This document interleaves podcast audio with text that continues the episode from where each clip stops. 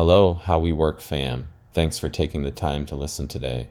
So for this episode, I'm trying something new. This post is about creativity and the future of our creating with A I.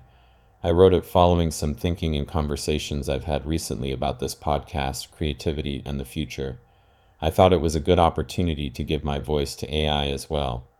This voice is an A I-generated copy of my voice.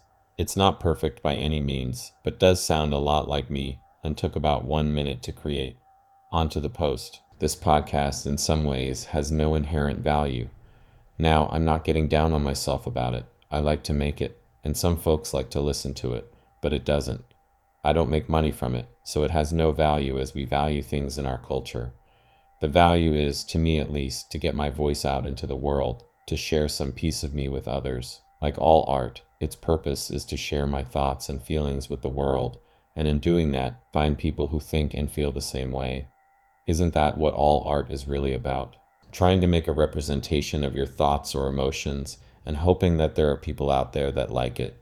And by liking it, they show that they are like you, making you feel less alone, and at the same time helping them feel less alone. We come together at concerts to be around people who feel how we feel about the art being created. It's an incredibly beautiful idea, and one of the few things that bring us together in this way. A good book doesn't just convey information, but teaches you something about yourself and other humans. Every time we see good art, we understand ourselves better. And what if that goes away? What if all the art you love in the future wasn't created by a person, but by an A I? If you feel something when you look at a painting done by a machine, what value does that have? It's still the same feeling, and the A I created it by mashing together lots of other paintings that would make you feel a similar emotion. But what value does it actually have? The value is not in the feeling, but in the connection. It's in the knowledge that there is another human out there who understands you. I remember reading East of Eden by Steinbeck. It's an amazing book that I highly recommend. I remember putting down the book and literally thinking I couldn't believe that another person could have written something so good. There was something transcendent about the stories that I was so moved by.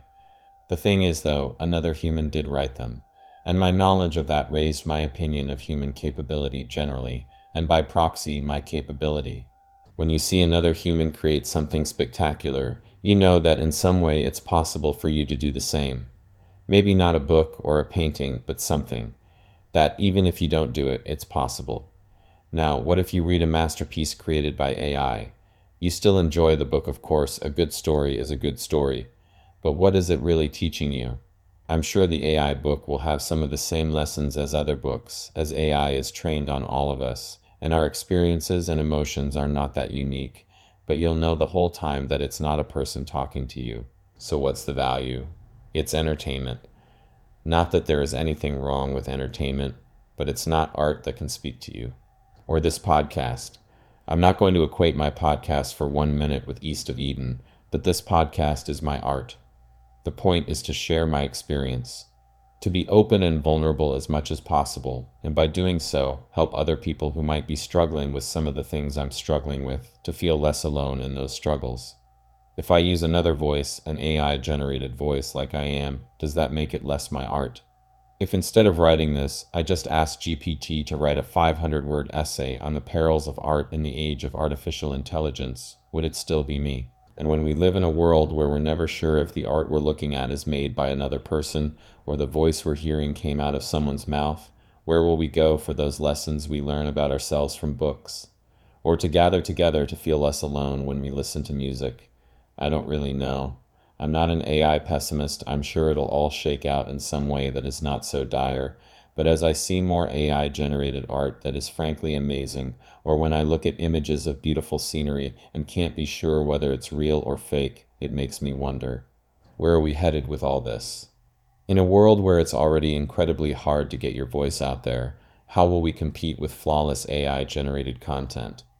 Is that a world where East of Eden even gets published, or where Steinbeck gives up writing because publishers don't have the money to pay real authors, and he ends up working the checkout line at Whole Foods? I guess we'll see.